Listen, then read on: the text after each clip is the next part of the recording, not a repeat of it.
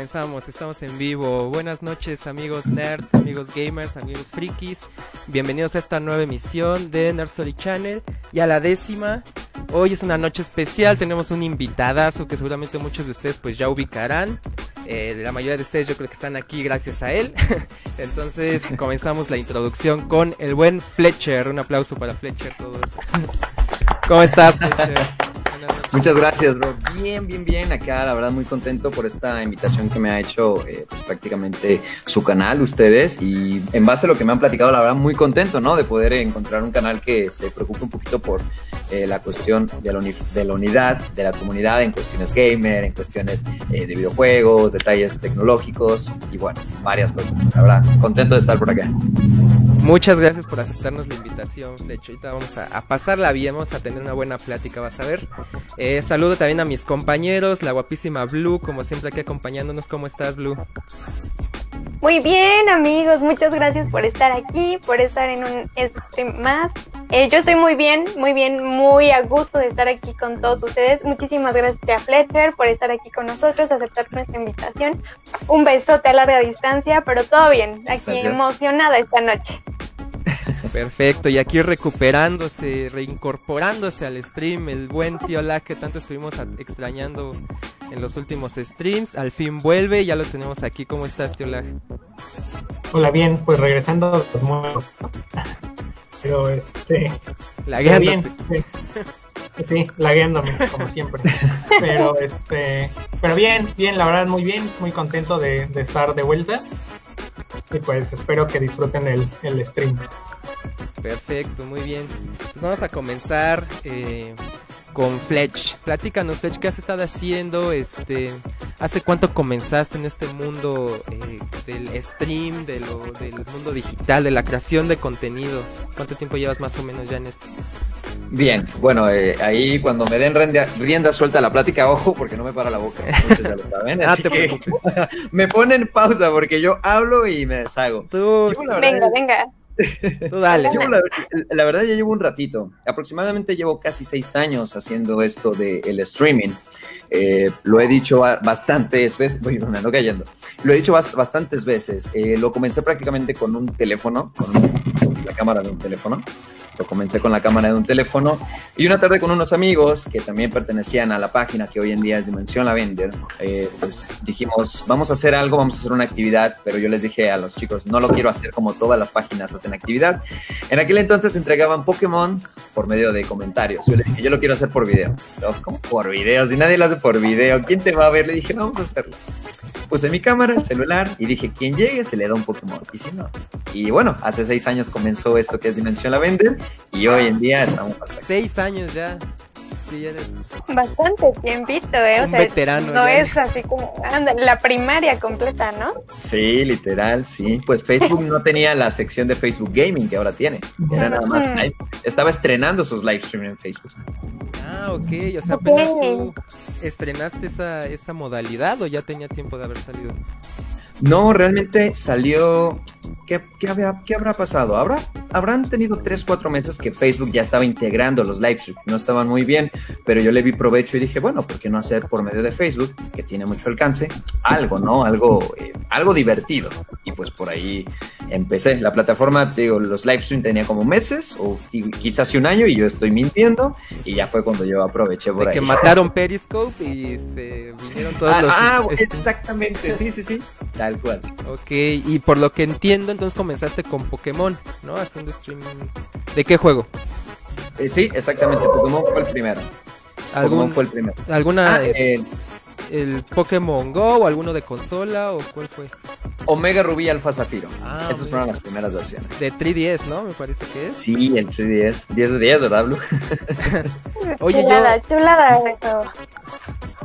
Yo te conocí, yo te empecé a seguir este, cuando comenzaste los streams con Let's Go Eevee, Let's Go Pikachu, no sé cuál de los dos era. ¿En serio? Ajá, Uf, pero fue con esos con los que comencé a seguir. no inventes. No, este, no me metí a ninguna batalla ni, ni me gané ningún Pokémon de los que estuvieras regalando, pero con esos fue con lo que te empecé a, a seguir, a conocer. Ya tienes su, su tiempito, ya incluso hiciste de, de espada y escudo. Este, ya ampliaste también tu, tu repertorio, ¿no? Ya, ya hay más juegos que, que estás streameando. Sí, la verdad es que ya tiene, me sorprende y la verdad agradezco bastante, me emociona el poder escuchar que me conociste en esa etapa de desarrollo y crecimiento, cuando la página, y bueno, todos ahí en los comentarios podrán decirlo, cuando Pokémon, pues prácticamente éramos Pokémon Let's Go, Eevee y Pikachu. Ocurrió algo muy curioso porque para ese entonces yo les dije a la gente, gente, yo voy a vender mi 3DS porque va a dejar de existir Pokémon para 3DS, créanmelo, me dijeron, no, estás bien loco, ¿cómo vas a creer? Y bueno, tiempo después que yo vendo la 3DS, Pokémon Let's Go Eevee Pikachu se anuncian y desde ahí comenzó ya una gran aventura en la Nintendo Switch. Bastante, bastante bien. Y bueno, ¿qué fue lo que te motivó en primer lugar a empezar a streamear lo que estabas jugando? ¿Qué fue? Bueno, Blue. Esto, esto sí ya es todavía mucho más años atrás. Cuando yo estaba, yo no soy de la Ciudad de México, yo soy acapulqueño, soy costeño de Corazao, la verdad soy Oh, costeño. bien. Y cuando yo vivía en Acapulco, ya hace más de, ya hace 10 años, hace 10 años, es- estamos hablando de casi 14, 15 años, yo tenía un pequeño eh, grupo de amigos, yo tocaba en una banda y tenía un grupo de amigos con los cuales querían empezar a innovar, les platico esto porque desde allá remonta, innovar como en, lo que era MySpace en aquel entonces y YouTube. Y dijeron, bueno, ¿por qué no hacemos eh, como entrevistas a, a bandas y las subimos a MySpace? Y ahí empezamos. Y a partir de ese momento, yo me empecé a crear como algo como conductor. Empezaba a dar imagen y todos me decían, oye, me gusta, ven, entrevístanos y todo. De ahí tuve un programa un poquito más profesional a través de redes sociales, se llamaba Zona Alternativa. Eso también ya pasó. Y me quedó siempre esa espinita. Siempre, siempre, siempre. Dejé mucho tiempo de hacer cosas realmente eh, en línea, digámoslo así, hasta que llegué a la Ciudad de México por cuestiones de trabajo y un momento que me di la oportunidad, regreso. Pero esa espinita existe desde ese momento que, que empezamos a hacer videos y entrevistas a bandas de rock en Acapulco.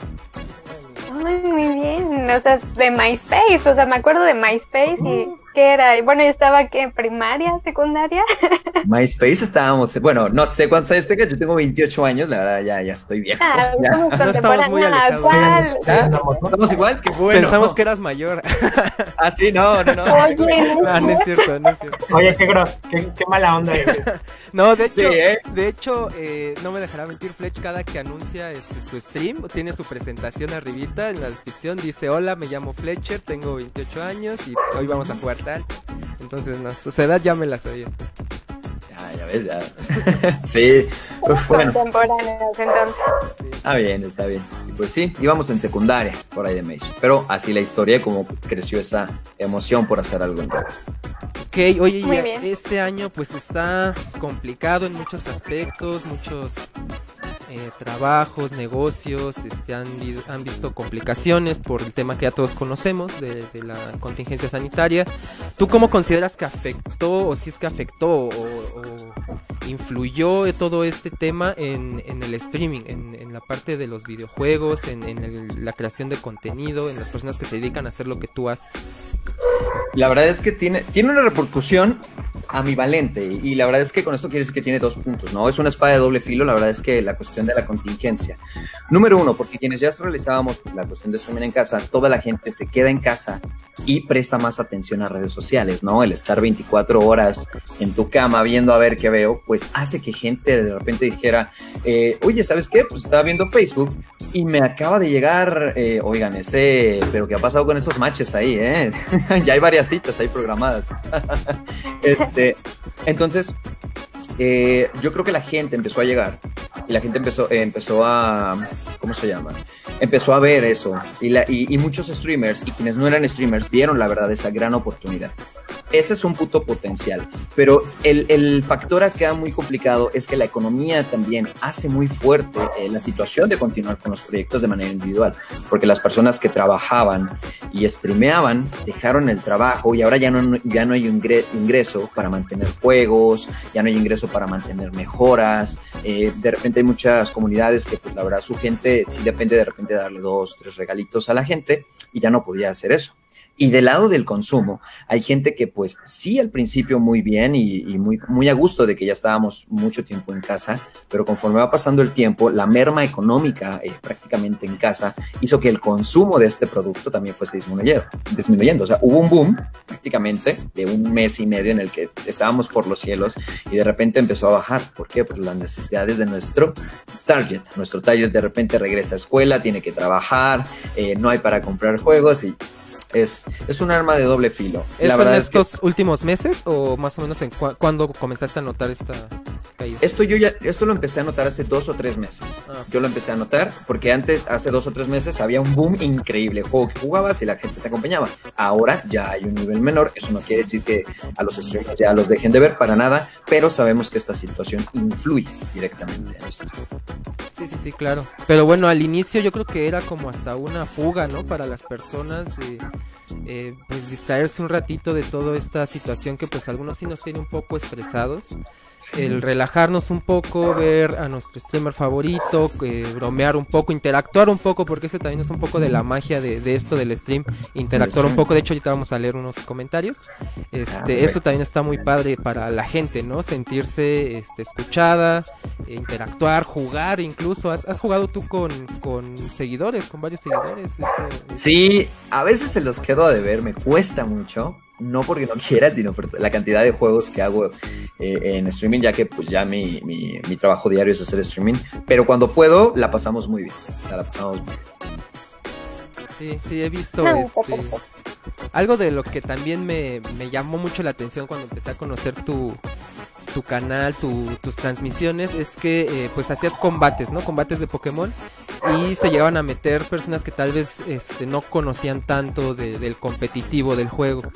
Y este y más allá de que tal vez algunos podrían burlarse o, mostrar una actitud arrogante, tú deseas que sea un espacio para aprender, ¿no? Que todos este, comenzamos de algún modo y ahí está bien que pregunten, está bien que lo intenten y ahí estamos para aprender y para este, apoyar en lo que se pueda. Eso, eso me llamó mucho la atención. Siento que eso atrapó muchos de tus seguidores también. Sí, la verdad es que es, es, realmente tocaste un punto muy importante. Una de las cosas que yo me daba cuenta de los grandes streamers y de los creadores de contenido es que creo que habían perdido eh, el piso de dónde venían realmente ellos, ¿no? Regularmente uno crece y, y cuando creces parece que te olvidas de quién te elevó. Realmente sin los seguidores no eres nada.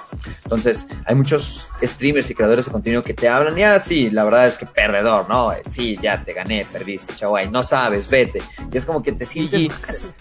GG, chao, ¿no? Entonces yo dije, no, vamos a cambiar esa temática y, y vamos a bajarnos todavía un poquito más, ¿no? Del nivel de streamer acá y todo, a, más elocuente, más tranquilo con la gente. Y eso la verdad le agradó a la gente porque en vez de sentir que eran fanáticos de algo, se sentían en una comunidad como en casa. Y eso es algo que en lo personal a mí me encanta que la gente llegue y pueda sentir ese, ese, ese tacto entre la gente y el streamer. Eso me encanta. Sí, claro, que se sientan parte de, ¿no? No se sienten excluidos, sino también como si estuvieran jugando ahí de la mano contigo. Sí, exactamente, sí. Sí, eso, eso atrapa. Yo la verdad me separé de los juegos de Pokémon desde hace mucho. No, no podía comprar yo consolas, juegos. Eh, ya este, más recientemente me pude, adquirir una Switch, los juegos, pero al estar alejado tanto tiempo, pues no conocía tanto del competitivo. Entonces comencé a, verte y veía estos, estos consejos que dabas, este recibimiento. Dije, órale, qué padre, de aquí puedo, puedo aprender bastante, ¿no? Y eso este, pues hizo que, que me quedara yo, yo creo que mucha gente. qué bueno, qué bueno, Alex. La ese, ese, punto de vista que me dices a mí me encanta y lo agradezco bastante porque es lo que realmente estaba buscando y ahí se ve reflejado. 10 de 10 y, y qué bueno. Y pues sí. vamos por ahí. Esperamos poder tener, a pesar ya de que ha elevado mucho los números en algún momento, seguir teniendo esa, eh, ese toque, ¿no? Ese toque. Claro. ¿Qué más ha estado jugando Fletch? Últimamente he estado cambiando un poquito. La página empezó con Pokémon, pero hubo un juego, por ejemplo, he, jugado eh, Splatoon, Mario Kart, eh, Zelda, The Legend of Zelda, eh, he jugado de todo, juegos retro, Sonic 2, Donkey Kong, de todo un poco. Pero actualmente hay un juego que domina mucho en mi página, que es Mobile Legends. Mobile Legends es un juego móvil muy similar a, a, Dota, Dura y, y, lo que es League of Legends. Son muy similares y es para móvil. Y este, pues yo ahí lo puedo, lo puedo decir con, con mucha certeza. Fui uno de los primeros, fui el primero quizá eh, streamer de este juego y fue algo que a mí me, me, me, impulsó mucho porque la gente y la comunidad me recibió increíble en ese juego y les encantaba mucho que yo los trajera este tipo de, de contenido. Y ese juego es el que actualmente juego más, pero juego de todo un poco. PC, Xbox, Nintendo, juegos retro. Eh, vale, no, no tengo límites realmente. Algo que la página puede ser un poquito complicado, porque muchos se, se eh, digamos que se sientan en un solo juego, en el trono de un solo juego, y crecen increíble porque el Sí, juego claro. es constante y eso Como es Fortnite, ¿no? Ese juego ya Como muchos se casan Fortnite, con sí. ese y transmiten solo eso. Y vámonos para arriba y eso es válido. Pero yo lo que siempre he querido y lo que he tenido en mente es que no me gustaría casarme con un juego porque el día que ese juego llegase a caducar, yo no quiero caducar con ese juego. Yo quiero seguir siendo Fletcher, el que puedas encontrar eh, desde, pues digámoslo así, ¿no? Un Fortnite, un Pokémon, un Mario Bros, inclusive hasta Buscamientos, ¿no? ¿Qué puede pasar al final del día? La cosa es divertirnos y conocer diferentes juegos. Y también la misión de darle a conocer a la gente diferentes juegos, porque hay gente que luego viene y se encierra y dice, no, es que el único mejor juego más, ¿se pueden decir groserías? Sí, échale. El único juego más que madre de la vida es, um, eh, ¿cómo se llama? Es este, ¿cómo se llama? Es League of Legends, ¿no? Un ejemplo. Y yo así de, papu, pero está este juego, que no es ni League of Legends, no es ni Mobile Legends, no es, no es Dota. ¿Pero qué es ese juego? Oh, no sé un ejemplo. Fall Guys. Está súper chingón. ¿Para qué plataforma es? Y todo mundo le dice a la gente, ¿cómo que no sabes para qué plataforma es? Crack. Es que neta, hay gente que realmente solamente juega un juego y no explora. Y de repente se topa con la oportunidad de ver otro juego. Y es como que, ah, entonces está esto, está esto. Y pum, le puedes llenar, eh, pues prácticamente eh, el costalito de varios juegos y él decidirá cuál. También que puedan en- encontrar y experimentar en Dimension Lavender eh, prácticamente esta variedad. Eso. ¿Para cuándo el stream de Animal Crossing? Pregunta Blue. Oh. Saludos a todos. Fí- fí- Fíjense que me han, me han, este, me han, me han pedido mucho, me han pedido mucho como esto eh, de otros juegos. Animal Crossing es un juego que yo lo juego más así como personal, digámoslo así.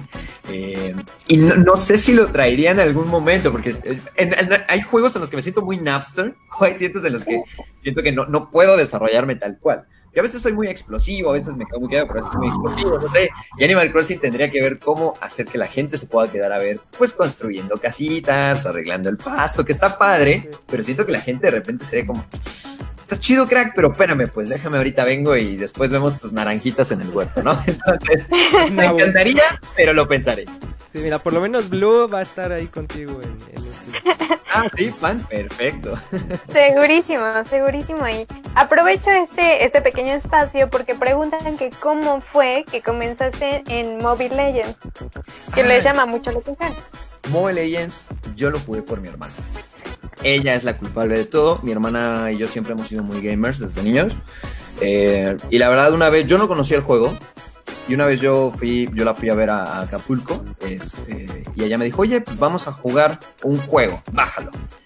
Y yo le dije, pues qué juego, no. Dice, nada, déjate de, cosas, bájalo, bájalo. Porque eh, ella quería fuerza que lo jugara. Le dije, va. Lo bajé, mi amor, y dijo, ¿y esto qué es? Dice, no, es como, ¿conoces League of Legends? Le dije, pues lo conozco, pero no lo juego. Bueno, pues es como eso, aunque no lo conozcas. Ahorita vas a aprender. Y ya me enseñó cómo moverme, todo. Y me dice, vamos a una partida. No, hombre, todo un dios yo. Creo que terminé como 0, 0-11 o 0 No, iba, hasta la fecha me ocurre. Eh, pero terminé ese día y me encantó el juego. O sea, yo nada más entraba y soltaba madrazos. y, ya lo maté. Y, y luego me decía, no te vayas contra todos. Y yo iba y ya, me, me madreaba. La cosa era madrearse y ganar. Y, ahí fue donde comencé. Mi hermana me muestra el juego. Yo no conocía nada de, de él. Era, ella era muy buena, jun- junto con unos amigos que también eh, eh, cruzamos ahí. Y ahí comencé a jugar Mobile Legends por, por mi hermana. Fue culpa de mi hermana. Ella me, me encaminó a ese vicio. Ok, bastante bien. Digo, sí, así se conocen a veces los juegos, ¿no? A mí me pasó con Fortnite, yo no sabía ni qué era, ni con qué se comía, ni en qué plataforma, absolutamente nada.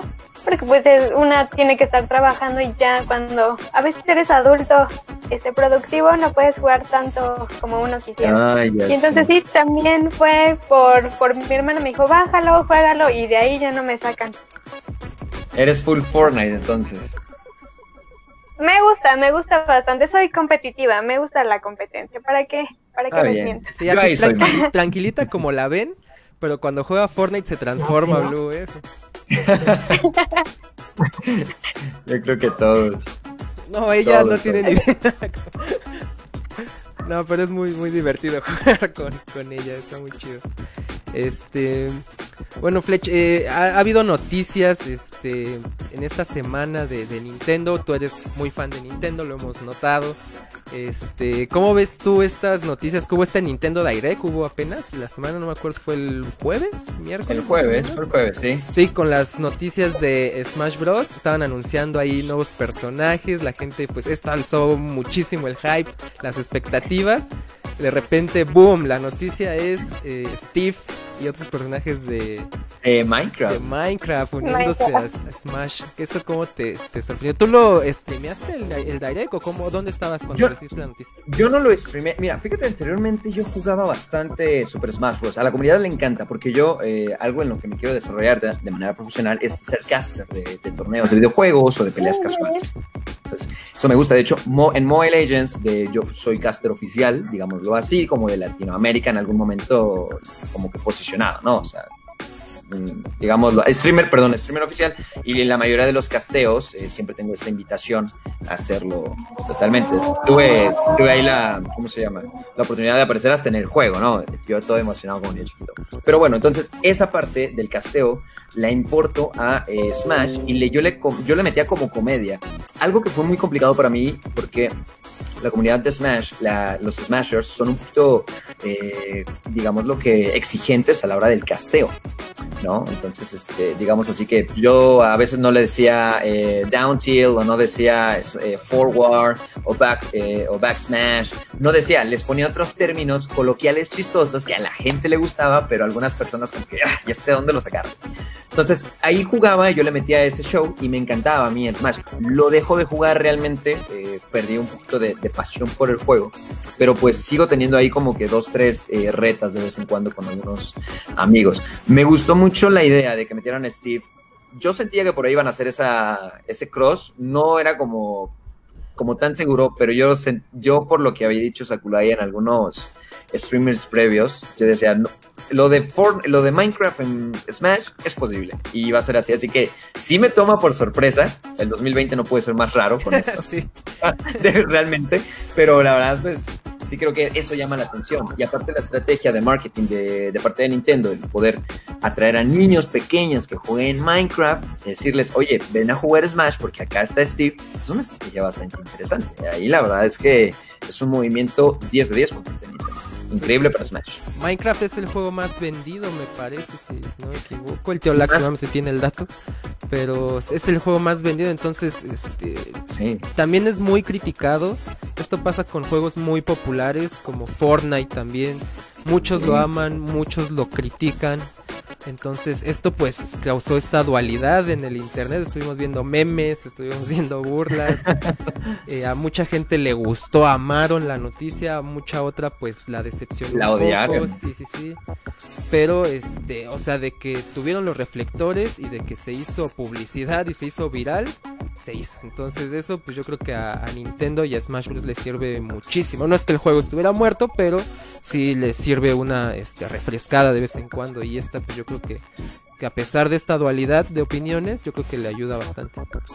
Sí, le vino muy bien, la verdad. También eso es algo que, un punto que acabas de tocar muy importante es la cuestión de, de que a veces los juegos tienen tiempos muertos.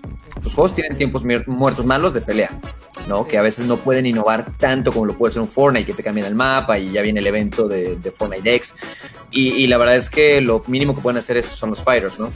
Y esto, así como en su momento, cuando estuvo MK Leo, que es el mejor jugador de Smash actualmente, eh, participando y todo el mundo se enteró que fue mexicano, mucha gente se, se tiró a jugar eh, Smash, ¿sabes? Entonces ahora con esto, creo que pueden darle un refresh, como lo dices, bien, bien, bien planteado ahí al juego y otra vez podemos volver a, a ver Smash para rato. Eso es la misión práctica.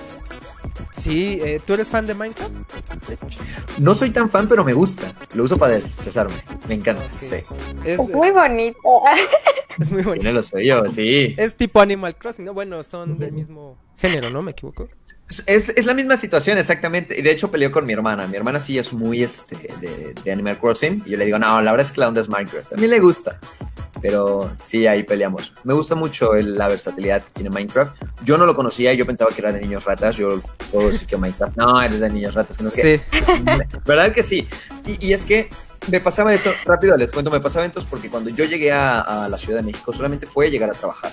Y hubo un momento en que solamente me dediqué a trabajar y después me dediqué totalmente a mi empresa y no, no me daba tiempo de diversión. Y cuando vuelvo a tocar los videojuegos, descubro muchas cosas que me había estado perdiendo, entre ellas Minecraft. Y sí, Minecraft, la verdad es que me encanta. Y ahora ya, ya lo juego para desestresarme. Aparte de que de verdad tú te metes, esos atardeceres, esos lugares, las montañas, de repente encuentras unos lagos que dices, bro, esto está hermoso así, te sorprende, la verdad. Sí, ¿por qué crees que Sí, es será muy divertido. esta dualidad? ¿Por qué Sí. mucha gente lo criticará? ¿Por qué, a, a pesar de ser el más vendido, muy popular y muy amado, otro sector de la gente no lo adopta, no lo aprecia como tal? ¿Por qué crees que sea? Es, yo creo que es una pregunta bastante buena e interesante. Hay algo que yo te puedo compartir y que te lo puedo decir con mi dualidad de adulto.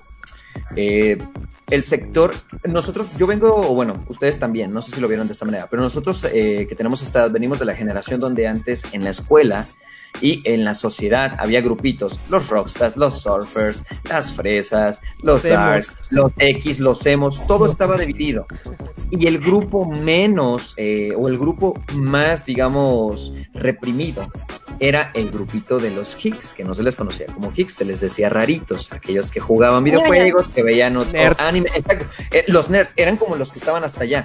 Entonces, de repente, esta generación que tenía bien marcadas esas diferencias se topa con esta otra generación un poquito más abajo que les trae Fortnite, que de repente eh, jugó Mortal Kombat, pero que ahora está jugando otras cosas. Y empieza este choque cultural y esta mezcla, porque si se dan cuenta, no existía el amor por los videojuegos como lo existe hoy en día. Sí. Eso es una falacia, eso apenas explotó. Vale, entonces se topan estas dos líneas, estas dos paredes culturales se mezclan y existe esta dualidad. La gente que dice, no, porque ahora que ya soy gamer, ahora que ya sé que me gustan los videojuegos, el chingón era Mortal Kombat y Mario 64 en mi tiempo. Y eso de Fortnite es para niños ratas, cuando no. O sea, la verdad es que los niños crecieron en otro tiempo, les ponen Fortnite y Fortnite, ¡pum!, explota con ellos. De hecho, muchos streamers se hicieron muy famosos por Fortnite, porque es esa generación que supo adaptarse y crecer con los videojuegos. En cambio, pues nosotros que ya descubrimos que sí es bueno ser gamer, que no es algo feo como lo teníamos en la cabeza antes, pues no nos gusta porque, ay, sí, este es un juego de niños nuevos. Eh, lo mío es Mario y los trucos de Mortal Kombat, Fatality, Fatality, ¿sabes? Es esa división. Pero al final del día convergen a lo mismo. O sea, eh, Sí. diversión y proyección a, a- a que la gente lo pueda disfrutar. Sí, tal vez se busca Sí, más también por parte de, de los consumidores que las gráficas sean más realistas, ¿no? Eso también es algo que con lo que mucha gente está obsesionada, pero mucha otra no. Y ahorita se está rompiendo también como ese ese prejuicio, esa idea con estos juegos que ya tú mencionaste que has estado jugando y todos hemos estado jugando y se viralizaron cañón que es, es Fall Guys y Among Us. Among Us, sí. Este, y pues antes de esto fue Fortnite y Minecraft, ¿no? Que no precisamente el objetivo es explotar tu procesador y tu tarjeta gráfica, tarjeta, sino la jugabilidad, ¿no? Pero mucha gente piensa que al no tener esas gráficas, pues no valen la pena, ¿no? Son juegos de celular o no sé.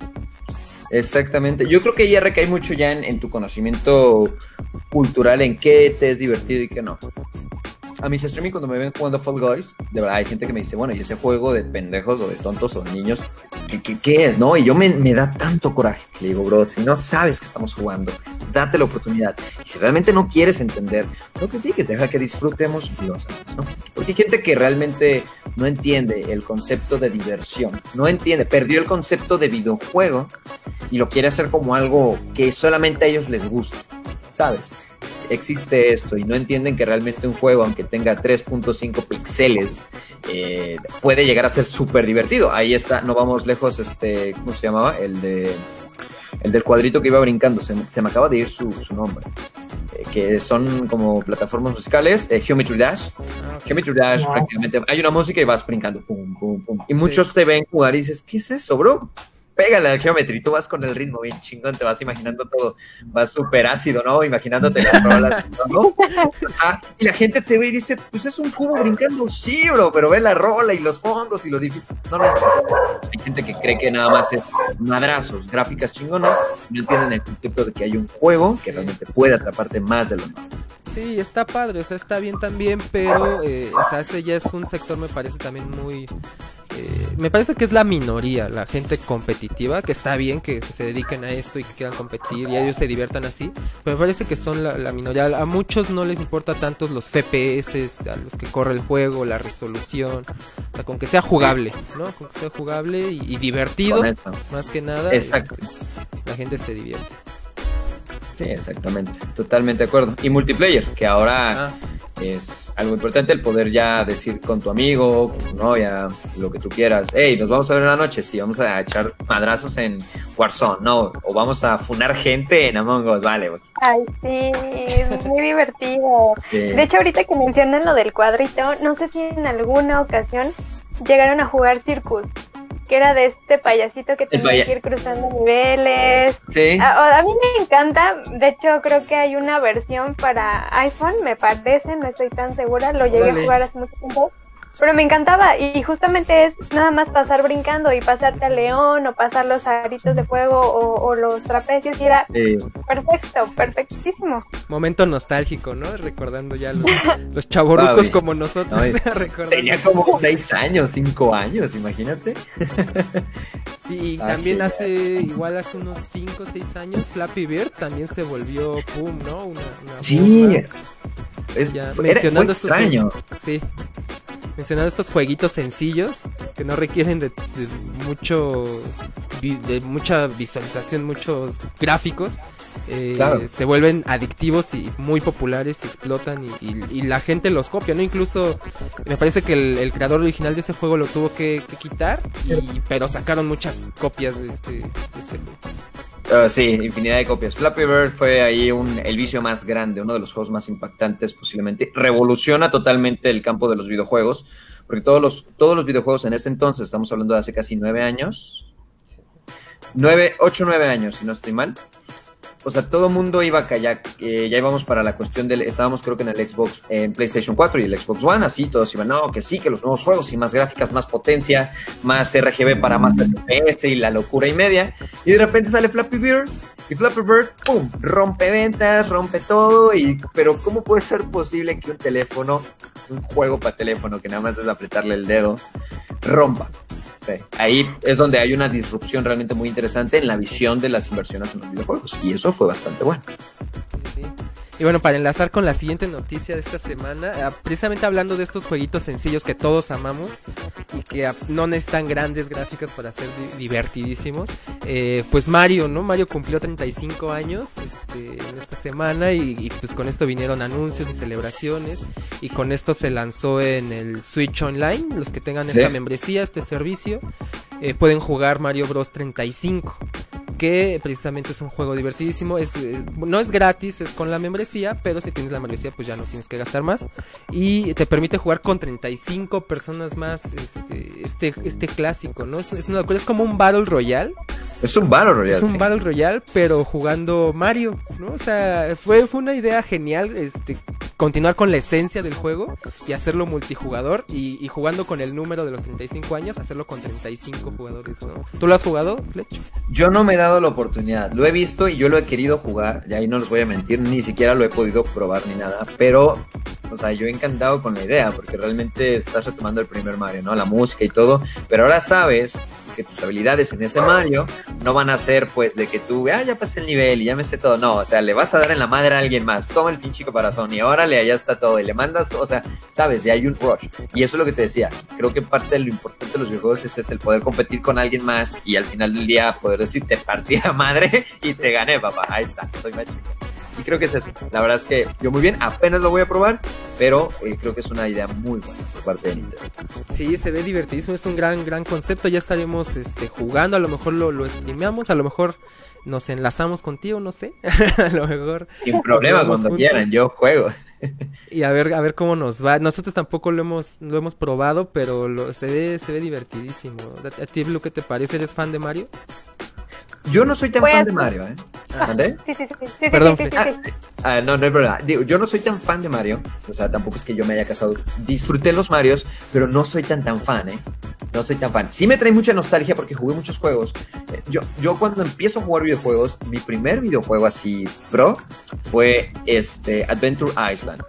Eh, Este monito que va como en, eh, a rescatar a la princesa y unos monstruos con un martillito, me acuerdo muy bien. Después fue uno de billar y ya después así caí con Pokémon y yo me enamoré de Pokémon. Para mí Pokémon no era todo. Entonces, Mario, a pesar de que no fue como mi, mi- mi base en los videojuegos, lo disfruté mucho, pero tan, tan fan, fan, fan, casi no soy. Ok.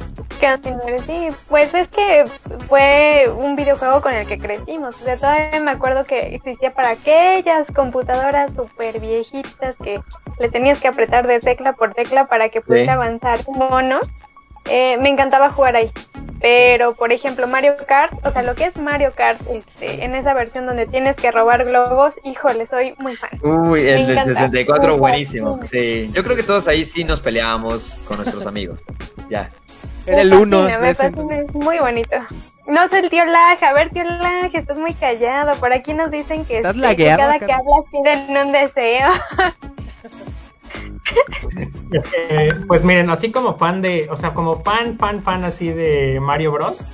O sea, digamos como del personaje y como de todo lo que cambió los videojuegos Mario Bros. Pero, pero no como tal, o sea, la verdad es que yo creo que solo, no, ni siquiera sé cuál he jugado, ¿no? No sé, no, no me sé los nombres, ¿no? No me sé los nombres, pero, pero sí, sí entiendo como esta, a, a mí lo que, lo que me gusta mucho, o sea, es como, como decían, la música, ¿no? Como, cómo vas, eh, cómo tienes que saltar. El que sí me gustó mucho fue el de donde ibas construyendo, pero se me olvidó cómo se llama. Maker. Es para su- ¿De Mario Maker? la verdad yo me volví muy fan de los streams de, de Mario Maker. O sea, me parecía súper bueno, o sea, me parecía que había niveles que la gente, la verdad, estaba muy, o sea, invertía tiempo, o sea, muchísimo tiempo, y la verdad es que estaban como muy, muy padres, ¿no? O sea, porque tenían que ver, este, eh, dónde saltabas, ¿no? Dónde se, se, se rompía como la cadena, ¿no? O sea, había como, como estos niveles como de troll, ¿no? Sí, los niveles troll. Entonces está muy, o sea, a mí se me hace muy interesante cómo pudieron armar todo este mundo de Mario Bros. Ya haciéndolo como parte de ti, ¿no? Ese Esa, a mí, la verdad, concepto, yo creo que es el concepto más padre que yo he visto Ajá. con en Mario. ese concepto también estuvo muy padre, pero o sea, como tú armabas un nivel y, y los demás lo jugaban o como o tú Ajá, pero lo tenías que pasar tú primero. O sea, tú Ah, lo tenías que pasar para que se pudiera publicar, porque si no, no, o sea, es, o sea, lo que yo vi es que así era, o sea, era tú, tú armabas, o sea, ponías como todas las trampas posibles o lo que quisieras, pero tú mismo tenías como que ser partícipe de poder pasarlo, porque si no, no tenía chiste, ¿no? O sea, no tenía como... Entonces Como esos pin- niveles súper difíciles hardcore que se veían a veces en manchados, o sea, ya lo había pasado su creador, entonces. Ajá, sí, ya lo había pasado. No lo puedes publicar si no lo pasas. Sí, porque de nada sirve que sea imposible. Sí, claro, órale, qué chido. Sí, estuvo muy, muy, es, fue un concepto también muy, muy padre. La verdad que sí han sabido como innovar. A veces de repente se siente un poco lo mismo, pero yo creo que siempre Nintendo lo ha logrado. También con Odyssey fue como algo nuevo, Sí. se sintió Ah, muy sí. fresco. eh, esa nueva Olvídamelo, entrega. sí, ese nombre, ese nombre. Ese, ese el sí, nombre. ese sí lo vi. Eh, ese también la verdad se me hizo muy muy buen juego, se me hizo una nueva entrega, algo muy fresco, muy nuevo, con, conservando la esencia, ¿no? De lo que es, de lo que Mario. es Mario. Sí. Entonces creo que Nintendo lo ha hecho muy bien. Justamente también relanzaron otros tres juegos en conjunto eh, de 3D All Stars. Ajá, el Trio Stars sí, que es el de, el de el Sunshine, si no estoy mal, el 64 y Galaxy. no me acuerdo del otro. El Galaxy, Sí, exactamente. sí, sí. Sí, que también este pues es apelando un poco a la nostalgia, los que ya son fans desde hace mucho, volver a jugarlos. Nada más que me parece que he escuchado, he leído que son como ports, o sea que no fue como tal una remasterización. Una remasterización. Sino que simplemente pues te lo emulan, ¿no? Para que lo juegues como Sí. Y creo que eso a muchos no les gustó. Es que eso, eso también afecta mucho. Mira, por ejemplo, en. Vaya, la verdad, la, la cuestión de los videojuegos tiene dos, dos caras, ¿no? La cara mala y la cara, la cara guapa, ¿no? La cara bonita es la diversión y ya el producto final y todo lo disfrutas. Pero la cara mala, la cara dura son los números. ¿Qué tan redituable va a ser traerlo? ¿Qué es, ¿Cuál es la misión al final del día? Yo se lo digo mucho a veces, yo le digo a mi gente, no me gusta hablar de esto porque se los pongo muy analítico, pero es algo que hay que entender también como jugadores, ¿no? ¿Qué hay detrás de todo eso? Pues no es de a gratis lanzarlo. Lo que busca Nintendo realmente en este caso es volver a enamorar a sus viejos jugadores y también que den la oportunidad a poder ver como el nuevo contenido que está teniendo, porque realmente hay gente que dice, "Ah, es que los nuevos Mario están feos, es que a mí no me gustó Mario Odyssey, no me gustó, estuvo muy feo. Papu, bueno, pues te voy a traer este juego y también pásate a ver la otra, eh, el otro catálogo, ¿no? Y también se le da chance a que las nuevas generaciones conozcan lo que en algún momento nosotros disfrutamos, ¿no? Y enamorar un poquito más eh, con las raíces, que con el tiempo esto ya no va a ser tan redituable, porque lo que están haciendo es una, digamos, media inversión para poder abarcar un poquito más de público y darle más vida a la consola, porque acuérdense que también ya estamos a meses de una nueva consola y bueno, ahí también las cosas Oye, se van a sí. poner difíciles. ¿Tienes datos de eso? de nueva consola?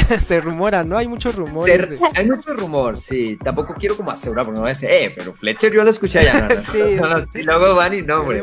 No, lo he escuchado y, y está el concepto. A mí antes, lo que yo antes sí hacía era como investigar mucho cuestiones de números, cuestiones como de, de la estrategia de mercado de Nintendo. Por ejemplo, lo que sí te digo que sí le atiné, atiné muy cañón fue la salida de la Switch y fue la salida de Pokémon.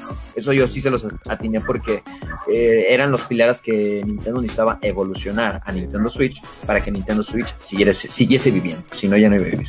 ¿no? Pero sí me gusta mucho de repente decir, ¿sabes qué? La gente ya no la siento tan animada con este juego. Veo que los posts en los grupos donde yo me encuentro han cesado.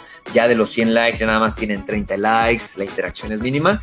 El juego está muriendo, la consola ya está baja. Entonces, hay que buscarlo, ¿no? Darle eh, ese impulso, ese refresh que se, le busca con estos juegos, como tú lo dices. Y es ahí donde caemos, pues, en esas como especulaciones. Es que este juego ya está así, ya empiezan a haber cosas raras, ya se viene una nueva consola, ¿no? Al final del. Mira, ya vamos a ponernos el chal y vamos a convertir esto en el ventaneando de los videojuegos. yo he escuchado el rumor de que se va a poder jugar portátil, de manera portátil en 4K. ¿Qué, qué tan viable, probable se ve eso? O sea, suena Yeah. muy loco, suena muy... O sea, ni mi compu corre 4K. no, es que está cañón. Mira, para empezar, para empezar, yo no lo veo imposible, pero la verdad es que Nintendo se ha. eh, ¿Cómo se llama? Nintendo se ha sentado demasiado, se ha marginado bastante a decir, es que nosotros vamos por diversión, no por potencia, ¿no? Así que dudo realmente que Nintendo, en la mente de los creadores, digan, necesitan 4K para que jueguen a tope, ¿no? No creo, la verdad, lo dudo. Podría ser que proyecte 4K en alguna pantalla. Lo que sí necesitan es que ya necesitan 60 FPS, papu, porque todo a 42 y que me baje y que de repente se vea feo. Ya no. De hecho, los niños ahora ya llega un niño y te dice, ¿por qué se ve así? No te, no. Eh, eh, para el niño, para las nuevas generaciones, no es como, ah, es que mira, este es viejito y dices, no, ¿por qué se ve así? No me gusta. Chao, bye. Entonces, necesitan ya, ya remodelar. Los papás, eso se ve igual. O sea, yo, yo no veo la diferencia entre tu monitor que te acabo de comprar de, 60 comprar, de sí, ¿no? 144 Hz, yo lo veo igual. Y el hermanito, oye, ese se ve muy lento, se ve muy borroso, ¿no? Muy borroso, sí. sí, sí, sí. Deja de eso, apenas les voy a compartir una, una anécdota que tengo por ahí. Soy muy fan de jugar Pokémon, pero en Game Boy Advance. Creo que el, Uh. el pasado stream se los dije, ¿no? Es una cochinadita, ¿no? No sé si se acuerdan y lo abres, o sea... Una todo belleza, es una muy, muy belleza, es una belleza. Sí, hermoso. La verdad es que sí, bastante nostálgico. Entonces yo tengo un primo que ya tenía el 3DS, entonces pues los monos son totalmente diferentes, ya los ves como en tercera dimen- dimensión, ya los ves con como ropita mucho más este elaborada, los Pokémon como más bonitos, más más vivos, ¿no? Entonces, una vez se, me acerca y yo estaba jugando y me dice, ¿qué es eso? Y le digo, estoy jugando Pokémon.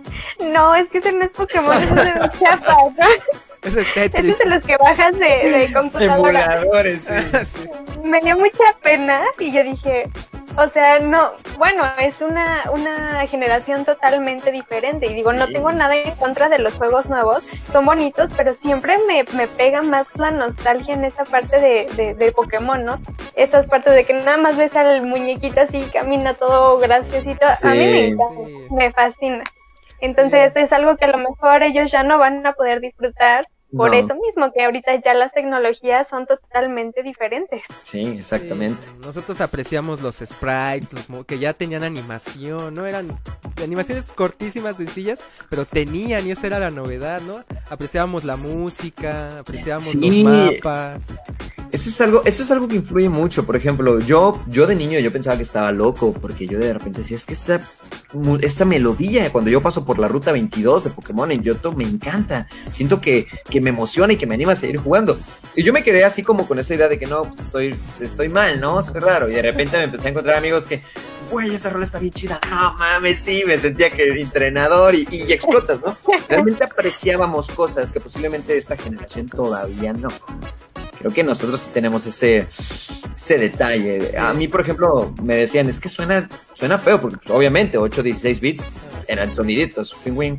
¿no? Entonces, tú, tú, tú, tú por ahí ibas emocionadísimo y lo notabas y te impulsaba, ¿no? Hay juegos que dices, no inventes, esa rola me ponía bien frenético, ya viene el monstruo, y, y, sabías, cosa que actualmente creo que los videojuegos son nada más, y algo que está perdiendo es, ya no disfrutas eso, sino que te sientas y solamente eh, quieres ver madrazos, putazos y una victoria que a ti te guste. Si a ti no te gusta, chao, ay, es una basura de juego, ¿no? Denle menos 5 y si pueden, no, no le vuelvan a dar trabajo al director. Sí, exactamente, es como rápido, pero lamentablemente ha pasado eso.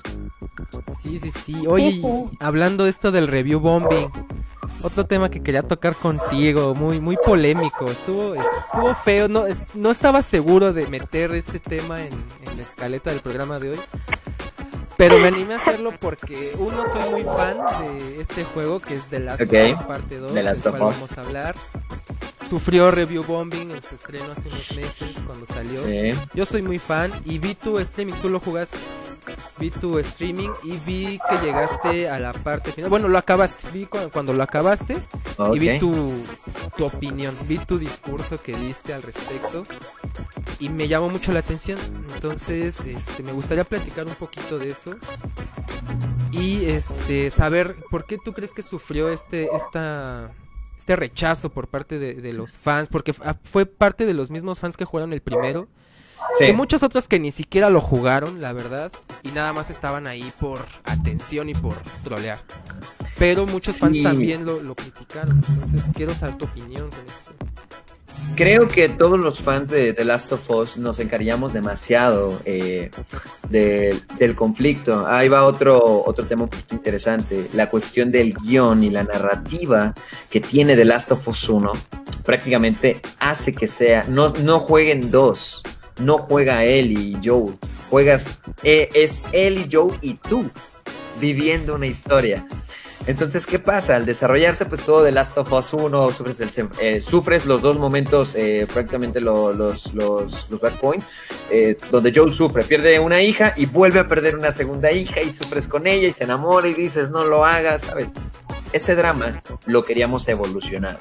Queríamos seguir viendo a una Ellie con un Joel juntos, sufriendo con una mentalidad más madura de él. ¿Sabes? Yo creo que muchos esperaban ver eso, esperaban ver a un Joel posiblemente, sí, ok, morir, pero morir de una, de una manera eh, más Alerta de spoiler, alerta de spoiler.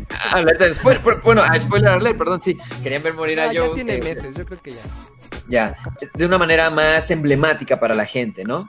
Yo creo que querían volver a saborear esos sentimientos o esa eh, paleta de sentimientos, mejor dicho, que The Last of Us 1 dejó. Pero no fue así. La verdad es que hablando ya cinematográficamente hablando, y aunque me digan es que no es una película, lo siento, pero muchos de los videojuegos se centralizan mucho en que tengan un guion bastante elocuente, hablando cinematográficamente hablando, eh, desarrollado. Y The Last of Us entra en un momento en el que Ellie choca directamente con los sentimientos de Joel y afronta la realidad de las consecuencias. Todo The Last of Us 1 se centra en el gran problema que causa Joel, que fue mentirle a Ellie y haberle negado la salvación al mundo. tenía que explotar de alguna manera y algo que conocemos que se llama karma, lo hizo pagar de una manera ridícula para muchos, pero factible hablando en narrativa y en, digamos, en historia. Entonces, ¿qué pasa? Joe lo asesinan, explota en una pelea que tuvo él con Joe debido a que ella rechaza que pues no le dejó hacer lo que ella necesitaba y no pudo ayudar a más, porque esa era, esa era su misión de Ellie cuando era niña, y ahora lo rechaza. Y a la hora de rechazar a Joel, ¿qué pasa, señores? Se lo matan. ¿Sabes? sucede como cuando la novia, sucede como cuando tú tienes una novia y ya no la quieres, pero la dejas ir y al rato la ves allá sola y dices, pero espérame, es que sí te sigo amando, ¿sabes? Le sucedió eso a Eli. Ya no te quiero ver en mi vida, ojalá te mueras. Se lo matan y Eli queda con ese dolor. Entonces, sucede que Eli está experimentando eh, un via crucis de un lado muy oscuro de The Last of Us porque Eli no, no, ya no se hallaba, ya no sabía quién era ella y tenía que comprobar mediante una venganza que realmente estaba bien en sus pensamientos, ¿no? Por lo de Yola. Al final del día, el juego nos, nos la cambian y lo quieren hacer más dramático haciéndonos jugar otro personaje que a muchos ahí les pegó. También sí. Sí, porque se encargaron de enamorarte a muchos sí los enamoró, a algunos les dio realmente X, pero sí se encargaron de enamorarte de esta otra chica y reflejar, hacer un, espejo del otro lado, de la misma situación que pasó Joe con Ellie en su momento. Sí, es que es un juego muy emocional, o sea, pasan muchas cosas. En el primero eh, pasan también muchas cosas trágicas, por así decirlo, pero su objetivo o lo que logró es el primer juego fue encariñarte con los protagonistas. Claro. Y en el segundo los vemos a los dos destrozados de diferentes maneras. Entonces esto creo que mucha gente pues no lo pudo disfrutar. ¿no? Y, y estoy de acuerdo, o sea, tal vez no es eh, una emoción de placer, de algo agradable, no es algo alegre que te esté provocando, pero al final de cuentas es un juego que te está produciendo emociones. Yo, yo lo califico así, es un juego muy emocional, que te produce muchas emociones, pero no todas esas emociones son alegría, son felicidad, son diversión. Son felicidad. Te produce este, enojo, te produce tristeza, te produce culpa, te produce este, muchas emociones. También hay momentos bonitos, también hay momentos de desahogo cuando van al museo este, y se imagina que, es astronauta igual el espacio. ¿no? Hay, hay, momentos también muy, muy bonitos, muy hermosos, positivos, pero también eh, creo que en la mayor parte del juego es muy eh, emocional en el sentido ya de, de la venganza, de la ira, de de todo esto, estas emociones que te generan el perder a alguien.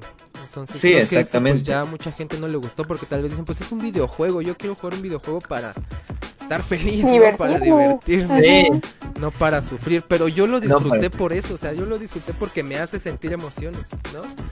Es que sí, es un juego muy oscuro, que al final del día, la misión final de Eli, muchos dicen, ay, es que no mató a esta otra chica.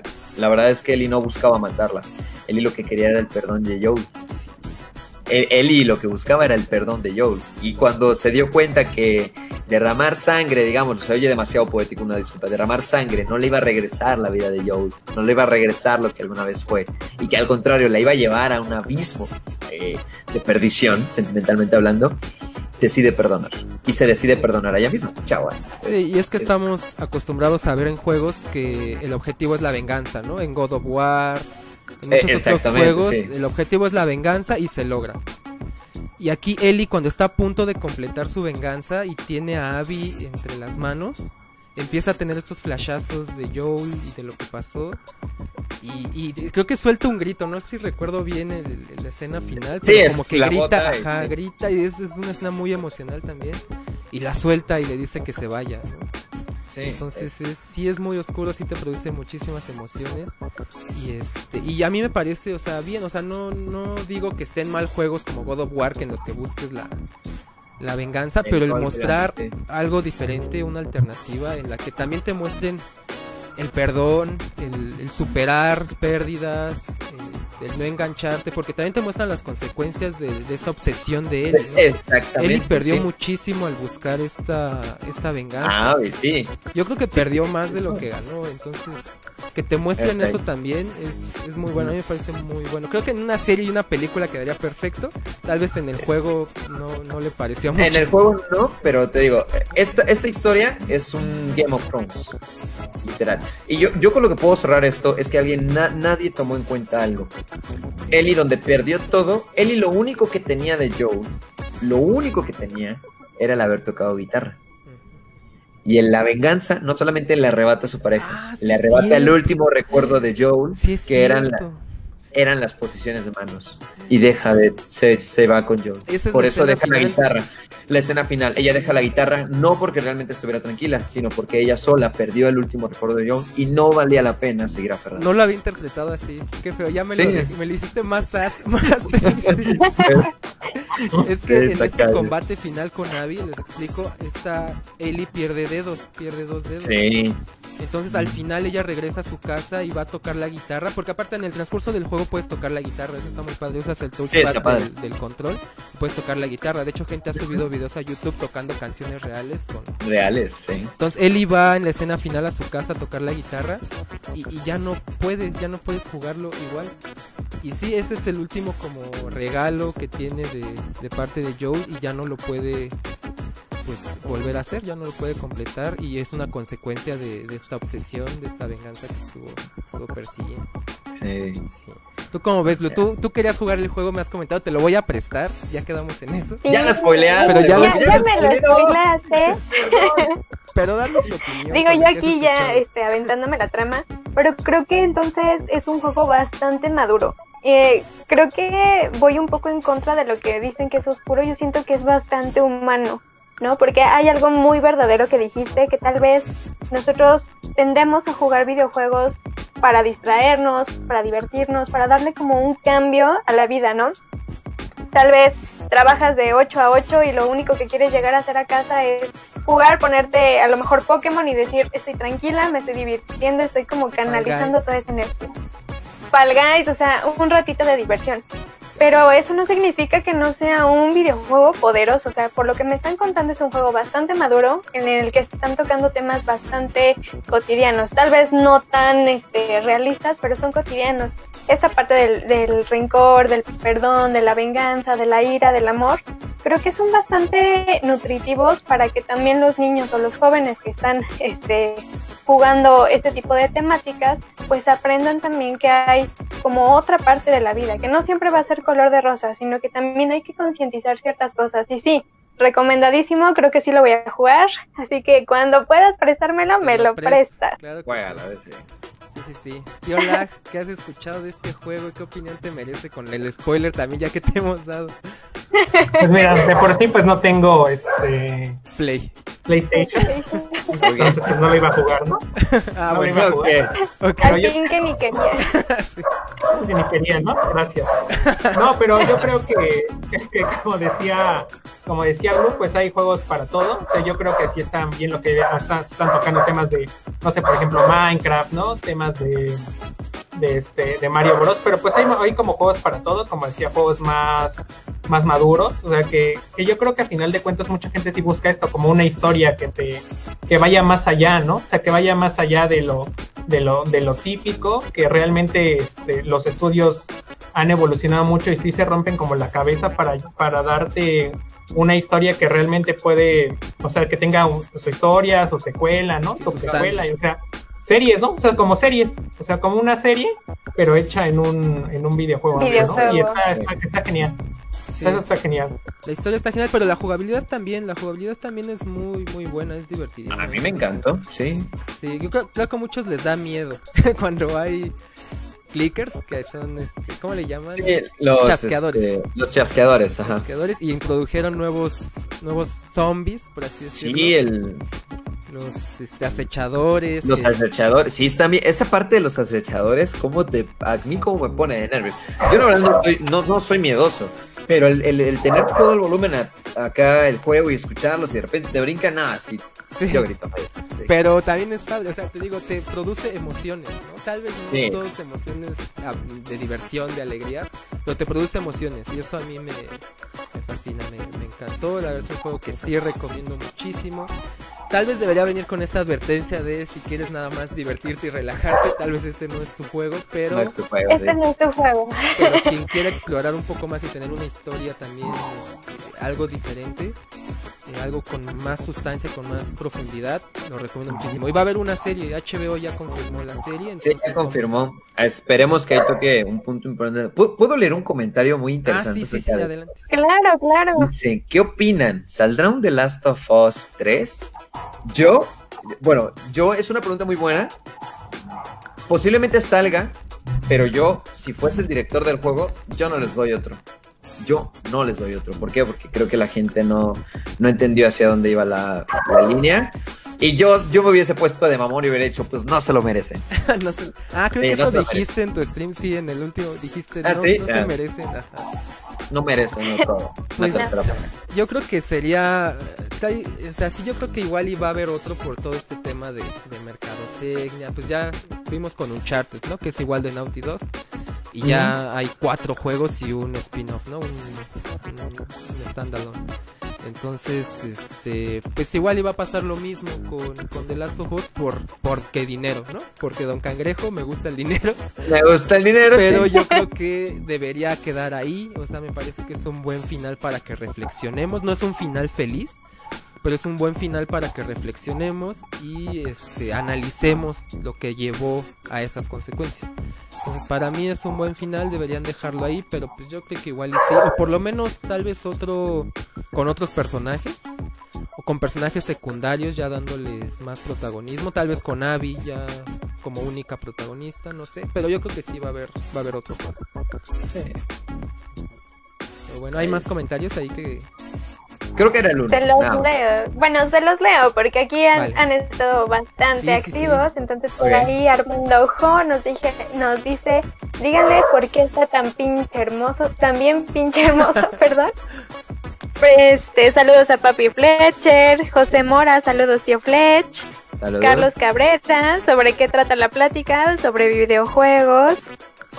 Dante Alejandro Fletcher, hazme un hijo guapo.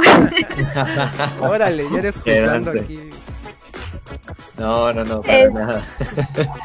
Arturo Cortés nos dice, me explican por qué no me incluyeron. Em, ¿Quién más? ¿Quién más? Bueno, creo que todo para todos le mandan besos. Ahí los tiene bastante enamorados a su Ya, comunidad. híjole. La semana pasada tuvimos a Julián Huergo, no sé si lo conoces, y le estuvieron ya no. diciendo del OnlyFans. Oh, Entonces, a lo mejor y Fletch también este, anda ahí pensando y tendría muchos fans para que su OnlyFans triunfe. puede ser, lo pensaré. Lo pensará. ok. Bueno, muy bien. Este. Pasemos a las películas. También aquí tenemos muchos seguidores de, de las películas de Marvel, de DC. Pues esta semana también hubo mucho ventaneando con, con estos temas. Sí. Mucho chisme, mucho rumor. Eh, están algo locos, pero pues nos mantiene a todos atentos y hablando de estos temas, ¿no? Como son. eh, bueno, primero se confirmó, esto sí ya no es rumor, está confirmado que Jamie Foxx regresa como Electro Como Electro. en la tercera película de Spider-Man. Él ya fue Electro en las películas de Andrew Garfield, en la segunda. Y esta vez no va a ser azul. Ajá, él menciona que ya no va a ser azul, entonces ese fue un comentario, no sé si a propósito, fue curioso porque nos hace creer que tal vez no es el mismo Electro que ya vimos. Cambia Pero totalmente. este, tal vez está abierta la posibilidad de que eh, hay un multiverso, de que él tal vez venga de ese otro multiverso o de que haya dos Electros con la misma apariencia en otra dimensión y que al mismo tiempo esto nos da la posibilidad de que los otros Spider-Man que hemos conocido como el de Tobey Maguire o el de Andrew Garfield pues vuelvan, ¿no? Vuelvan a las películas. Esto ya es un tema que hemos estado hablando mucho en este podcast, Fletcher. Ya este Blue es muy fan de, de Spider-Man, ella ya está aquí Spider-Man. los bigotes con este tema. Sí. Y entonces todo esto de, de los Spider-Mans volviendo en la película de Spider-Man o de Doctor Strange son rumores, pero cobran cada vez más fuerza con esto, estos anuncios que hay, como Jamie Foxx regresando como Electro. ¿Cómo ves, Fletcher? ¿Tú cómo ves estos rumores? ¿Te emocionan? ¿Los ves muy locos? Este, Mira, yo no lo veo mal, porque recuerda que también eh, al final de Spider-Man, eh, eh, bueno, no es la de Home Home, Far, Far, ajá, Far From Home, develan la identidad de Peter. Y la develan así de una manera masiva. Entonces, si no estoy mal, creo que hay una historia eh, en donde se revela esta situación de este personaje. Lo mejor de todo es que este personaje está, eh, está eh, digamos, en la línea de tiempo en la que acaban de hacer Marvel ahí reventó y prácticamente abrió un portal enorme en la cuestión de los viajes en el tiempo y multiversos, también de, a raíz de la extracción de las gemas, ¿no? Entonces, yo creo que con ese anuncio, este va a ser algún tipo de Parker con ciertas características, y sí, totalmente de acuerdo, yo creo que esta otra película que viene, viene a enlazar o viene a dar ya probabilidades de que en algún otro momento se vayan a encontrar. Que Jimmy Fox haya confirmado la situación de volver a aparecer como Electro. Espérame, entonces, ¿qué me estás diciendo? Que regresa Andrew Garfield y que ese Electro sigue siendo el mismo. A ver, entonces esto es bastante, eh, bastante extraño, ¿no? Ahora, otra cosa que también a mí no me sorprendería es que eh, todo esto lo están planeando eh, como un fanservice, posiblemente. ¿Para qué? Para poder tener a la comunidad contenta, porque recuerden que los tres Spider-Man, realmente Spider-Man es un personaje que a través, a través de los cómics, la maduración de Spider-Man es bastante complicada. ¿No? ¿Por qué? Porque Spider-Man es un personaje que no solamente la mayor, él no solamente gracias a su audacia y torpeza ha generado sus propios enemigos a lo largo de toda su vida. Siempre, Spider-Man siempre lo va a perseguir la desgracia porque él genera sus enemigos. Entonces, e, esto también eh, puede llevarnos posiblemente a que sí tengamos un multiverso y que todos estos Spider-Man lleguen a complementar uno. Y puede ser que si no le regresen los derechos a Marvel, digámoslo así, y Sony se adueñe, nos presenten un, último Spider-Man, que no sé cómo va a ser este combinado, eh, la verdad, más maduro y con todos los sectores eh, que hemos visto en las películas juntos. Porque si se, dan cuenta, Tommy Maguire no representa el Spider-Man que realmente conocimos, por ejemplo, en el anime del noventa y tantos. ¿no? Un Peter Parker maduro, con problemas, eh, que realmente pues tenía una madurez bastante interesante. Pero tampoco eh, le, faltó mucho de lo que tenía Tobey Maguire. Un personaje es un Spider-Man más explosivo, más impulsivo, más enamorado, más radical, más enamorado, ¿no? Pero también tenemos la otra parte que es un Spider-Man más tímido, más nuevo, es un niño que le tiene miedo al mundo y pues es una versión renovada porque este ya forma parte de los puede ser que encontremos un extracto de todo eso con Sony y que Sony ahora quiera madurar la idea, lo cual a mí me da miedo. me, da miedo. Aquí ya de manera unánime, todos somos fans, preferimos al de Tobey Maguire. ¿Ah, sí? Pero, sí, ya lo decidimos, tío Lag. Acuérdate que, gané ese debate. Yo, yo voy en contra. A mí me gusta mucho Garfield, pero la escaleta. Ah. Pero la ah, ah, va, rápidamente. Mi punto de vista, pero la escaleta. ¿Cómo quito tu ventana? ah, ¿eh?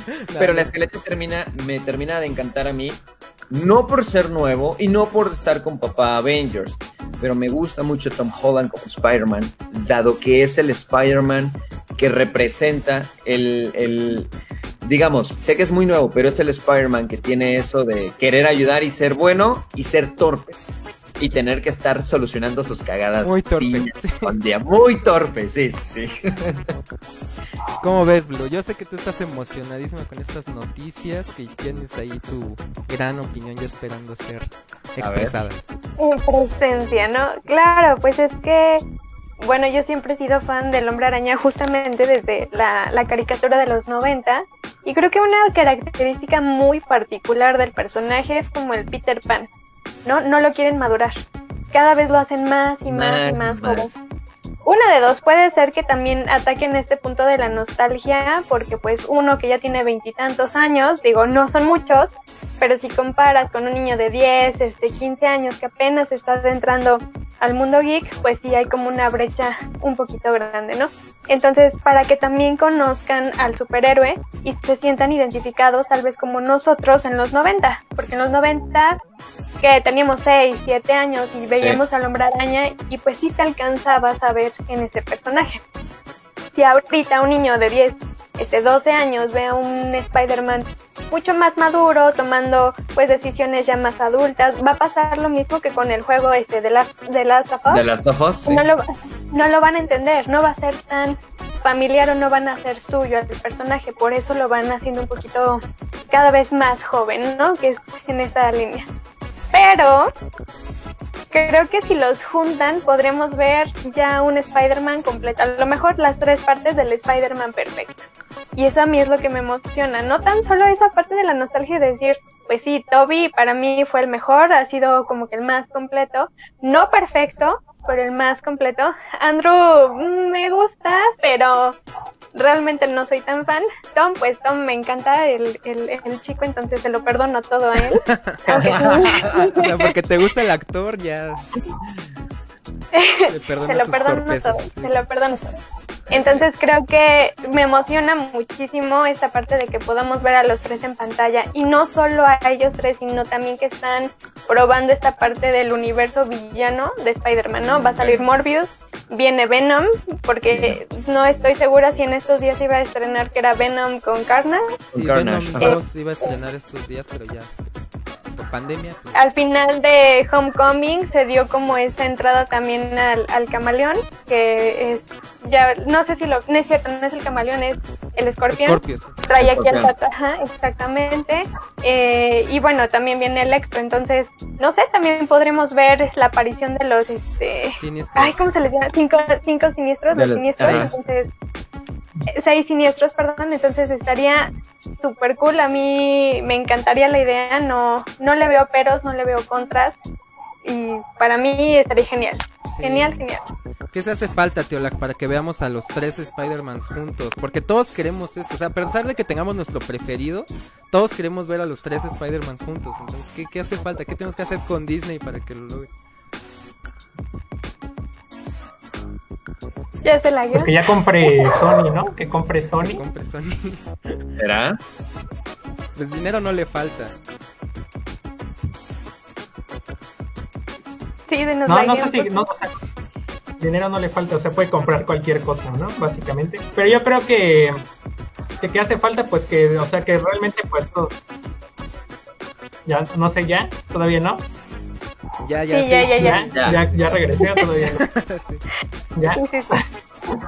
Este, pues yo creo que lo que falta, pues nada más es como la edición. La verdad es que ya tienen como la expectativa ya puesta. o sea, todas las personas están hablando de esto. O sea, ya también está, este, ayer vi una publicación, este, del actor que tuvo que borrar, supongo que porque Marvel lo debe regañado o algo así, en Instagram, donde se veía una, una parte de Electro. Entonces, yo creo que, estaría muy bien, o sea, estaría muy bien, como dice, sí, cada quien tiene su favorito y me gusta el de, el Garfield también. Pero pues creo que, que va a ayudar a que ya por, sepan consolidar por lo menos estos multiversos en el en lo que tiene que ver con Marvel, ¿no? Ya, ya este, ya le habían, habíamos visto algo como decía Fletcher de la parte de los viajes en el tiempo y demás en, en Endgame yo creo que es una muy buena forma de consolidarlo y con el con quizá uno de los personajes más famosos de su universo, ¿no? Que es Spider-Man. Spider o sea, todos ubican, todos ubican sí. Spider-Man. Tu abuelita. No, no solamente el más ah. famoso, sino el, el, el, el, que marca una, una gran diferencia. Recordemos que también Spider-Man es reconocido. Es el héroe solitario, no porque realmente lo hagan así Marvel, sino porque él solito se aleja de todos. Inclusive, en, una vez me acuerdo que también en uno de los capítulos de Spider-Man de los 90, se encuentran, se topan con los hombres X, con, con, ajá, con, con todos los X-Men y los X-Men lo invitan a formar parte, dice que no. Y, y, por ahí me acuerdo que también admiten que Spider-Man es el héroe más inteligente, más desequilibrado y más desastroso de toda la línea de superhéroes que tienen como, como amigos. ¿no? Es, es, un, es un personaje muy histórico. El que más vende también. El que más vende, sí. Seguramente sí, es el que más vende. Entonces, que sí. junten tres, imagínate, o sea, sería un boom, o sea, todos lo queremos. No Ahí nos van a tener a sus pies. O sea, sí. realmente creo que es un, un, proyecto bastante ambicioso. O sea, sí me daría miedo, creo que lo comentamos al principio. Sí da un poco de miedo por esta parte de que Disney lo arruine, porque vamos, uh, hay ciertas decisiones que ha tomado Disney que al menos a mí no me han llenado por completo. Pero sin duda es algo que iríamos a ver al cine. Entonces, se forrarían de dinero. Económicamente les conviene al sí, fandom le conviene. Entonces, por favor, si lo hacen, hagan un buen trabajo. Sí. Además, Sam Raimi, que es el que dirigió la trilogía original de Spider-Man, Spider va a dirigir Doctor Strange 2, este, ¿no? me parece. Entonces, eso también es como. Es demasiado, sí, ya. Sí, sí.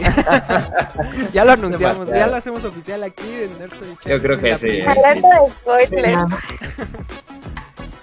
Son muchas cosas. También Doctor Strange, pues mencionamos en esta primer película se ve como mencionan otras dimensiones, otros universos. Entonces Sí. están abriendo muchas posibilidades. En la, en la de Far From Home también tenemos personajes de otros universos, ¿no? Que incluso ya tienen su número. Sí. Entonces sí, ya son muchas, muchas pistas, muchos indicios que nos hacen pensar que tal vez sí podamos ver este, nuestros tres Spider-Man juntos. También me parece que James Jonah Jameson James Jonah jefe Jameson sale- sí, sale. sale- eh, sí, que sale en, en- en Far From Home. O sea, es- eso es demasiado, ya, eso es demasiado. o sea, y ese. Oye, Ya nos que estamos hacerlo, elevando mucho el hype para que al final Disney salga con algo y nuestros fans aquí nos digan, oigan, yo escuché ahí que ustedes dijeron". Sí, ya sé. Pero sí, Bueno. ojalá. Sí, es interpretado por el mismo, act- es mis- el mismo actor, ¿no? Este J.K. Sí, Simmons, el- es- ajá, el mismo Jameson que está en las noticias. Entonces, sí, sí, ojalá se nos cumpla. Vamos a poner nuestra velita y como Blue tiene su velita con Robert Pattinson para The Ah, Batman. sí. Vamos a ponerla también con con, con los Spider-Man, con los tres, Spider-Man, con por Sam. En un altar. Que se nos cumpla. Ya sufrimos mucho este año, ya nos lo debe el 2021 una buena Sí, ya, algo bueno. Algo. Perfecto, muy bien. Entonces, este, no sé si tenemos preparado un jueguito o ese ya. Claro, claro, Sí. claro que sí. Le entran al juego.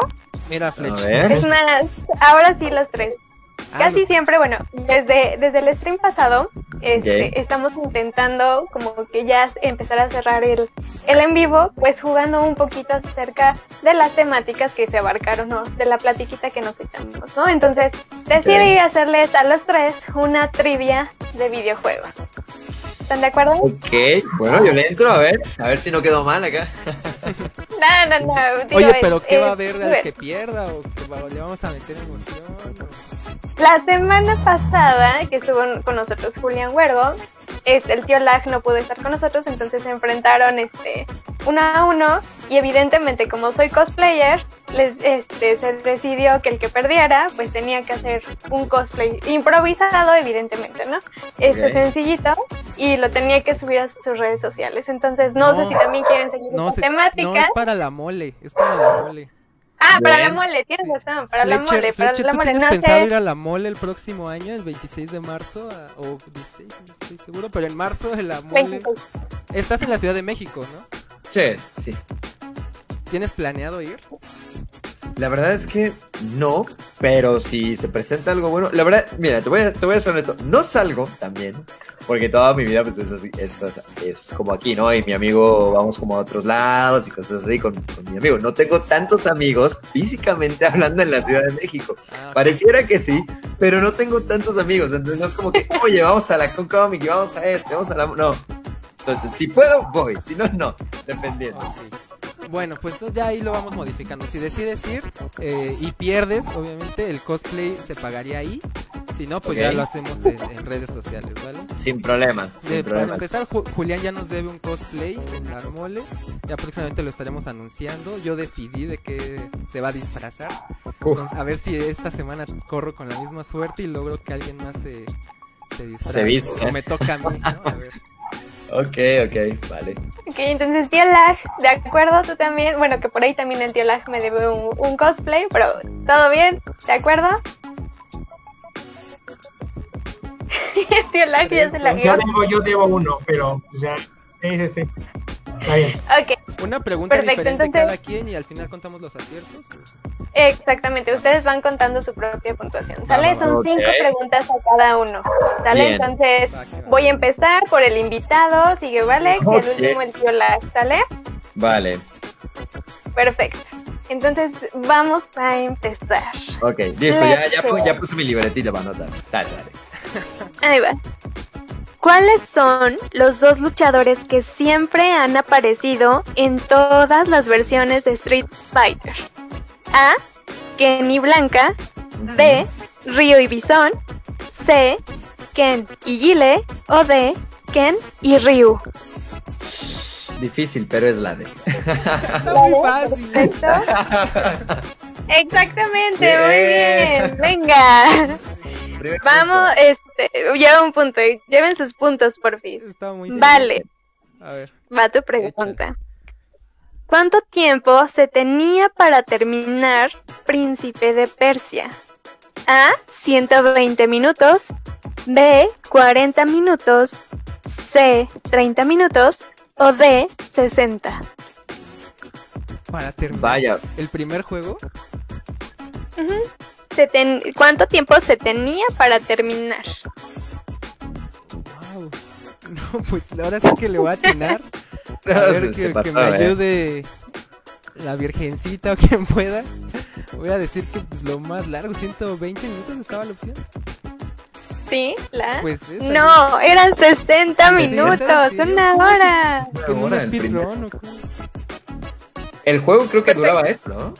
¿En serio? Sí, una hora. Sí. Pues voy perdiendo y el Bueno, creo que perdió por default, entonces volvemos. Sí, ya perdí el lag.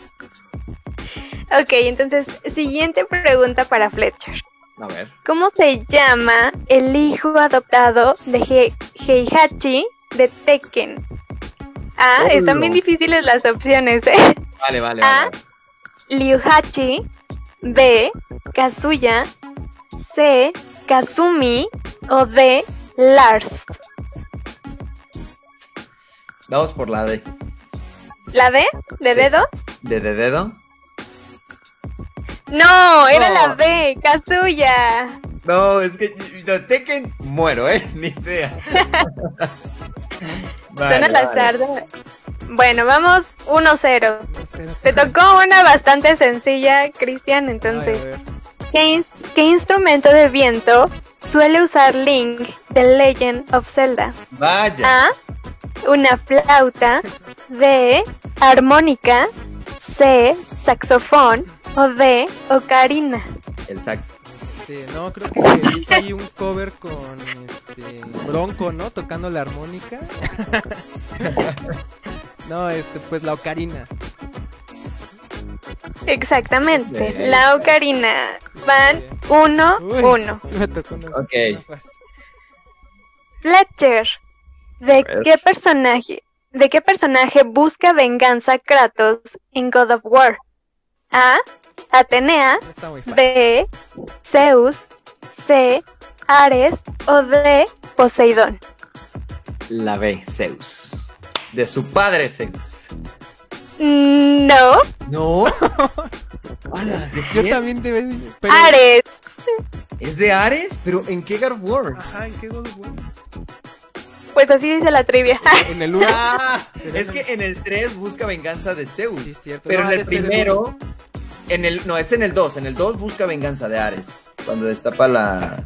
¿Cómo se llama? La caja- cuando abre la, la caja de Pandora. Si es el 2. Si no estoy mal, o es el 1. No, Por eso ser me el- quedé. Creo que El sí. 1 es el de Ares, sí. Ah, es el 1. Pues ahí está. Bueno, ya. Entonces, como no, como no decía este que God of War, ¿se la damos por buena? No, como digan. Como digan. no, Yo como pues tú eres la árbitro, no sé. pues, las Se la voy a dar por buena. Se la voy a dar por Venga, buena porque no, no es Claricia. Porque demostró ser fan de God of War, ¿no? Exactamente. Todavía dijo, no, así no es. Sí, se la damos por buena. Va, va, va, va. Valex, ¿cómo se llama la institución mental que sirve de escenario a Outlast? A. Hospital Severus. B. Hospital Estatal de Fidel- Filadelfia, perdón. C. Mount Massive. O D. Hospital Whittingham. Híjole, intenté ver las expresiones faciales de Fletcher para ver si No, me daba las una pista. escondí, las escondí. Su poker face no me ayudó. No he jugado a Outlast. No, uy, no, tienes que jugarlo. Joya. Es hermoso, es hermoso estar. Sí, Sí, en gameplay, hay bastantes gameplays. Yo me la pasaba viendo ahí. Pues, bien, pues tú la bien. B, a ver si la suerte está conmigo. ¿Ve? No, Es Massive. more massive, es la C. Sí, pues lo voy a jugar. Uh, ok. Vamos a hacer esta la última ronda, ¿va? Van Va. 2-1. Todavía puedo empatar. Ya, si de... ¿Sale? Todavía puedes dele, empatar. Ya, si de plano gana Fletcher, pues ni modo. Él va a escoger tu cosplay, Entonces ¿ok? mejor primero pregúntame a mí para hacerlo más de emoción, ¿no? sí, sí, sí, Ok. pregúntale, pregúntale, pregúntale. Perfecto. Valex, ¿cómo se llama el protagonista de Halo? A. Jefe maestro. D. John. C. Comandante total. O D. Soldado maestro. ¿Ah? Master Chief. Espérame, es que se está. ¡Ay, se salió! Pero tú sabes la sí, respuesta. es Master Chief. Sí. Ay, empate, Dios, gracias. Sí, pero es, es correcta, es correcta. Uy, Espérenme, déjenme Bien, bien, pasar bien, a todas estas. Y vamos por la última, que es para flechar. Espérenme que esto no está de mi lado. La tecnología nunca está de mi lado, amigos. ni del Entonces, tío Lack tampoco. no, el tío Lag siempre, siempre se laguea. Por eso su, su nombre. Espérenme, para hacerlo más de emoción. ¿Están listos? Ya casi llegó la pregunta. ¿Están ver, listos? ¿Creen que pueda capitán, ganar Fletcher? Ya estoy Vamos pensando por el última. cosplay, Ya estoy pensando en cosplay. Perfecto. Pensándolo, ¿eh? Ahí va. Fletcher. ¿En qué año fue lanzado Super Mario 64? A. En el 95. B. 96. C. 98. O D. 99. Fue en el 98, la C. No, No. fue en el 96. ¡No! ¿En qué falló por la dos. consola? Fue justo con El- la que salió la consola. Ajá, pues fue con el lanzamiento. Nintendo Sí, fue 64. ajá. en el 96. Vaya, sí estaba buen niño. Perfecto, entonces muerte súbita, súbita. chicos. Vale, vale, vale. Ahí está. Decidan quién va a tomar la siguiente pregunta. Yo. Perfecto, Fletcher. ¿Cómo se llama el fundador de la compañía Nintendo? A. Shigeru Miyamoto. B. Satoru Iwata. C. Hideo Kojima. O D. Fujisa- Fusahiro Yamauchi. Es, ¿Me podrías repetir la 1 y la 2? La una es Shigeru Miyamoto y B. Satoru Iwata.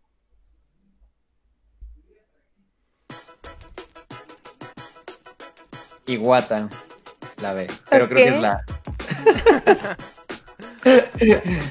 No, era la- la D. ¿Era la D?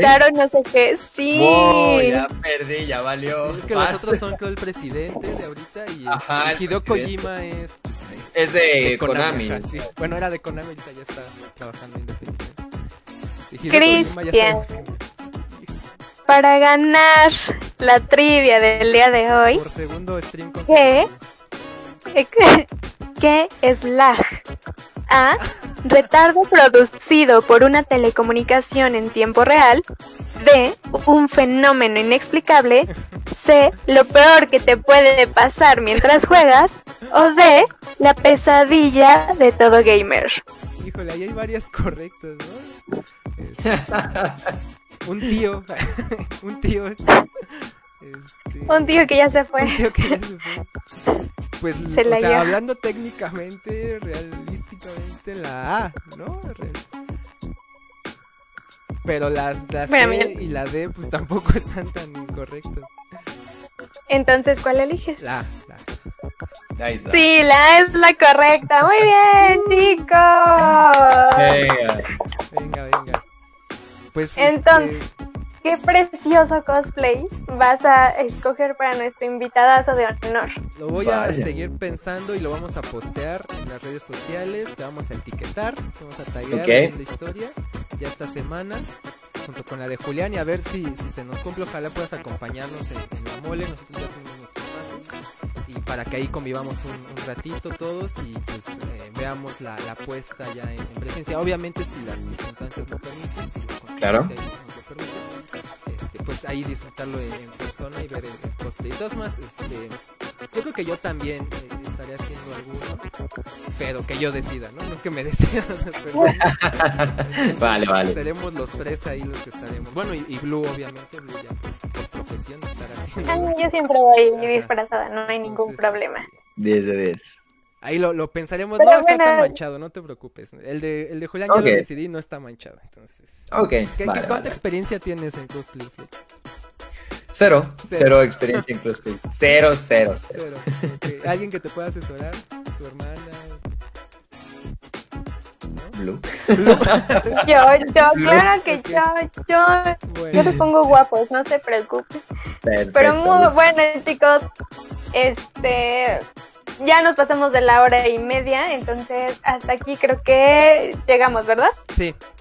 Sí, ya finalizamos el, el stream. El tío Lax nos adelantó, pero lo, lo finalizamos ya formalmente nosotros. Muchísimas gracias, Fletcher. Nos la pasamos muy bien. La verdad que tener Muchas invitados gracias. como tú vale muchísimo la pena. Este, platicamos súper bien contigo. Tienes una actitud muy positiva, muy genial para tanto tus streams gracias, como para platicar aquí con nosotros y pues esa, esa es la idea, no queremos traer invitados así para que la gente los disfrute, se sienta identificado y pues muchas gracias y pues mucha suerte en, tu, en, tus, en tus streams y pues en los proyectos que, que decidas. Muchas gracias, mis estimados. Igualmente, fuerte abrazo y un gustazo haber estado por acá. Muchas gracias. Pero antes de irnos, por favor, compártenos tus redes sociales para que todo Ah. el mundo te vaya y te siga en este momento.